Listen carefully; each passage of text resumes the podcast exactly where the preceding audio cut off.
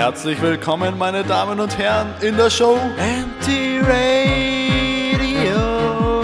is very cool and so. Wir haben viele Gäste hier, davon mehr als nur wir. Bei Anti-Radio ist das eine coole Show.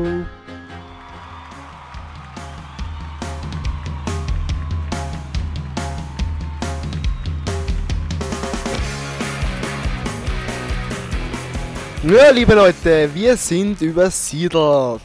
Wahrscheinlich haben Sie es eh schon gemerkt. Wir hatten einen Großbrand. Und zwar wollte man nämlich grün. Wir wissen nicht warum. Sie haben es vermutlich in den Nachrichten gehört oder gelesen. Und wir sind alle sehr betroffen, dass so ein tragisches Schicksal unser liebes Studio ereilt hat. Aber nichtsdestotrotz sind wir froh, dass Sie auch wieder eingeschaltet haben, sehr geehrte Zuhörer und natürlich Publikum bei uns im Studio. Und zur Feier des Tages haben wir für Sie, sehr geehrte Gäste, eine Überraschung geplant. Und zwar bekommt jeder von Ihnen beim Ausgang einen Kugelschreiber von MT Radio. Bitte, liebes Publikum, nein, nicht jetzt meinte ich, sondern erst nach der Sendung. Für was ein Kugelschreiber? Ja, damit die Leute auch was haben. Ja, was du für Götter schon wieder kostet. Ich meine, jetzt haben wir gerade unser neues Studio gezahlt. Jetzt willst du eher einen Kugelschreiber geben. Wir sind doch nicht bei der ÖVP. Ja, wir sind zwar nicht bei der ÖVP, aber trotzdem geht es heute bei uns um Wahlen. Und zwar um die Berufswahl. Es geht halt nicht um Fußball. Na, erst morgen. Und zwar jeder Mensch kommt irgendwann mal in seinem Leben, meistens nach der Pubertät oder während der Pubertät, in die Verlegenheit, einen Beruf zu wählen. Jeder muss diese Entscheidung treffen, das bleibt einem nicht aus. Und bei Gelegenheit will ich auch gleich mal dich fragen, Chris. Wie sah es bei dir aus? Ja, mir wurde diese Entscheidung regelrecht aus der Hand gerissen.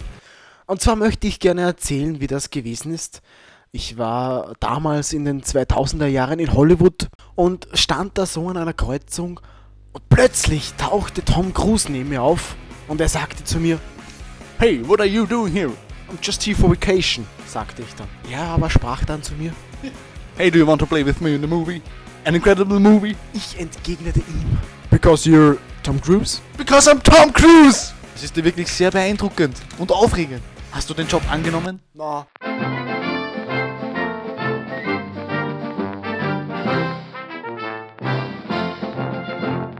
Also, kommen wir wieder zurück zu unserem Tagesthema, die Berufswahl.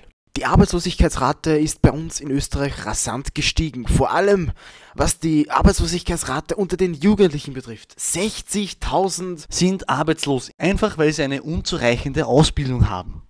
Und zwar haben wir einen speziellen Gast in unsere Sendung eingeladen, die sich mit dieser Materie beruflich beschäftigt. Begrüßen Sie mit uns Frau Dr. Claudia Schmid. Besonders großartig äh, der Sommernachtstraum. Frau Doktor, kommen wir gleich zur Sache. Gedenken Sie, das Schulsystem in Österreich zu ändern? Ähm, ich will es ja gar nicht ändern. Ähm, also ich muss Ihnen ganz ehrlich sagen, man muss immer äh, fragen, ähm, warum möchte ich etwas ändern? Oder, oder was ist das Ziel? Oder was soll also quasi nachher besser sein, äh, als es jetzt ist? Äh, ja, wollen Sie es nun ändern oder nicht? Es ist immer auch wieder äh, die Frage, wer übernimmt ähm, wofür die Verantwortung. Also Sie werden definitiv nicht die Verantwortung dafür übernehmen.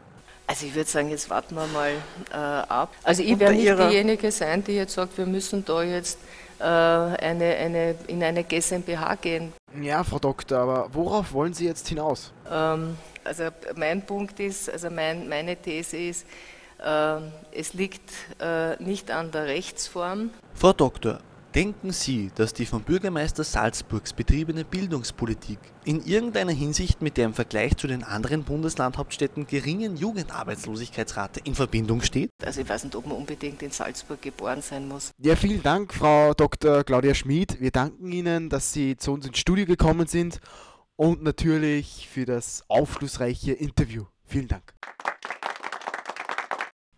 Und nun zum Abschluss eine Ode an unsere heißgeliebten Politiker.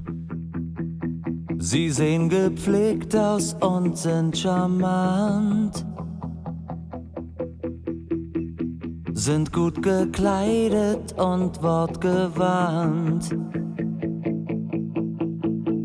Jeder einzelne Einheld, das sind die klügsten Männer der Welt.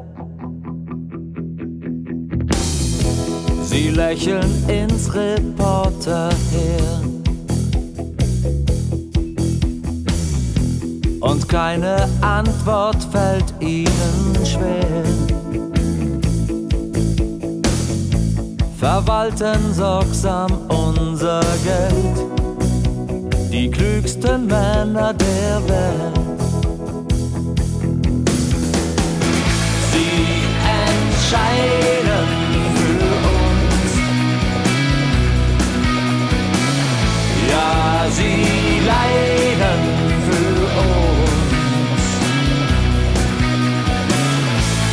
Don't give up, don't see.